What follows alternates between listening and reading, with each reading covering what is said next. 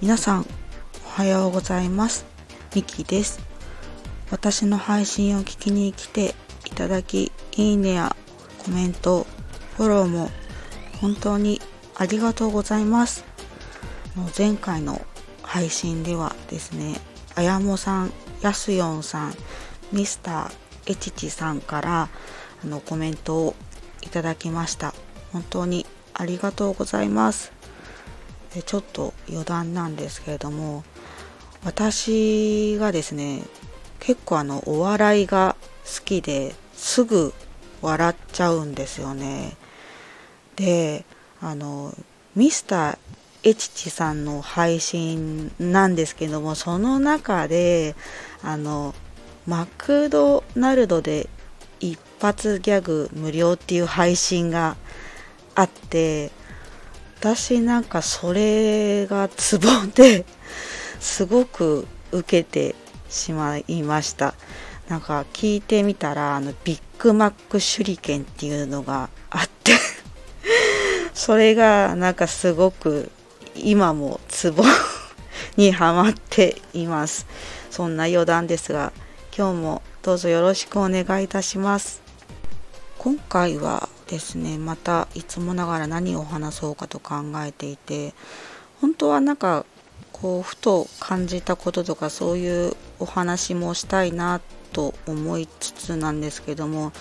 ちょっとパッと思いつかなかったので今回もあの過去ノートからちょっと持ってきてみました。で今回のテーマはあの前例がない時はどうすればいいんだろうっていうお話をしたいと思いますあとこの過去ノートはですねあの子育てパパさんがあの読んでくださっているのでちょっとネタバレしてるような感じもするんですけれどもちょっとお話ししてみたいと思います。えっと結論からもう最初から言ってしまうとですね前例がないなら作ればいいということですね。まあ、前例がないっていう言葉はですねなんか私自身が生きてきた中でのよく聞いてきた言葉なんですよね。で私自身の経験ではあの結婚後とか子育て関連でもう本当によく起こったりするんですよね。で一般的には あのまあ前例がないからって言われるとああそっかじゃあ仕方ないかっていうふうに諦めてしまいがちになってしまうんですよね。でもよく考えるとこう何かが矛盾しているようにも感じていましてなんかこう前例がないっていうのは理由にはならないんじゃないかなっていうふうに私は考えています。でそれってなぜかっていうと、まあ、前例がないっていうのは例がないのであって別に法律で禁止されているわけでもないことが多いためですね。私自身があの日常生活で経験したあの前例がないパターンはうん3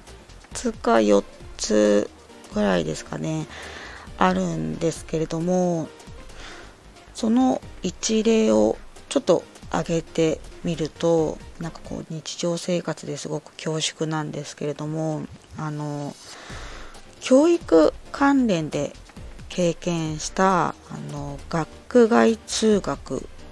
ですね。でまあ、通常あの公立の小中学校っていうのはあの義務教育なので地域ごとにあの学区が決まっていて、まあ、選択する余地がないんですよね。でえっ、ー、とまあでもこれも原則であって選択禁止ではないんですよね。でなんかこうイメージとしては転居をしないと学区は変えられないみたいな感じででまあ娘が不登校があったので、まあ、市役所に相談したんですけれどもその時もやっぱりあの転居をしないとっていうことで言われて、まあ、相談してもあしらわれてしまったんですよね。ででもあの実際はあの学外通学の許可基準の項目ですねはあの私の地域では9個ぐらいありまして、まあ、つまり、まあ、正当な理由があればあの学外通学が許可されるケースもあるんですよね。で我が家の場合はですね、まあ、不登校っていう理由でそれがあの項目の9個のうちの1つに書かれていたのでじゃあ申請できるんだな前例がないだけなんだなっていうふうに思ったんですよね。であのまあ市役所であしらわれてしまったので、まあ、申請する際に学外通学を申請する際にあの学外通学を許可されるべき資料をですね18ページぐらい作ったんですよね。で申請して結果としてえっ、ー、と不登校という理由と教育的配慮に関する理由として教育委員会からあの学外通学を許可されたっていう経験をしましたなので、まあ、前例がないって言われちゃうとやっぱちょっとああ無理なのかなっていうふうに思ってしまいがちなんですけれども、まあ、結構まあ労力はかなり必要なんですが屈しなければ例を作れるということがあの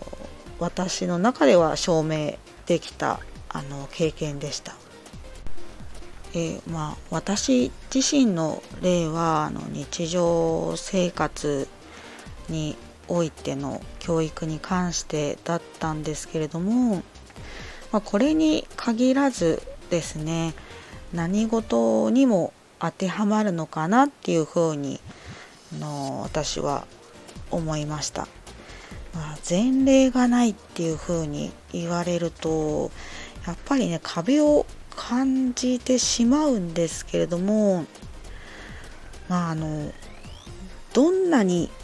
固く縛られた紐も最後はほどけるっていう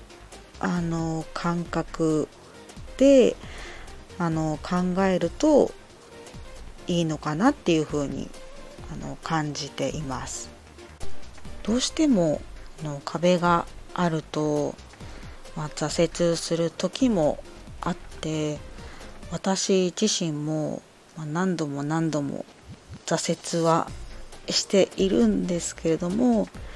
まあ、挫折はしても前に進めるっていうふうに捉えてでそうですね。私の中では絶望と希望は紙一重だっていうふうに考えているので、まあ、挫折の先には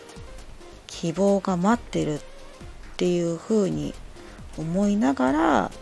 あのこう生活をしていくといいのかなっていうふうに考えています。まあ、なのでちょっと先ほども出てきたんですけれどもどんなに固く縛られた紐も最後はほどけるというふうに思いながらですね私も含め皆さんもそんな風に感じながら素敵な人生を歩んでいってほしいなっていう風に思いました。以上ですね。今回は前例がない時はどうすればいいんだろうっていうお話をしました。最後までお話を聞いていただき本当にありがとうございました。なんか今日はどうなんでしょうね。天気今のところあまりすっきりしていないんですけれどもこれからねちょっとでも晴れてくれるといいなと思いつつです。あの今日も素敵な一日を皆様お過ごしください。また配信を聞きに来ていただけるとすごく嬉しく思います。ではありがとうございました。